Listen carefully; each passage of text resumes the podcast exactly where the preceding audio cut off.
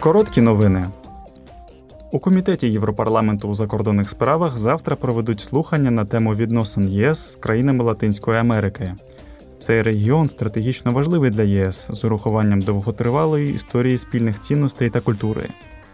Євродепутати обговорять з експертами геополітику регіону в контексті російської агресивної війни проти України та як зміцнити стратегічне партнерство ЄС та країн Латинської Америки.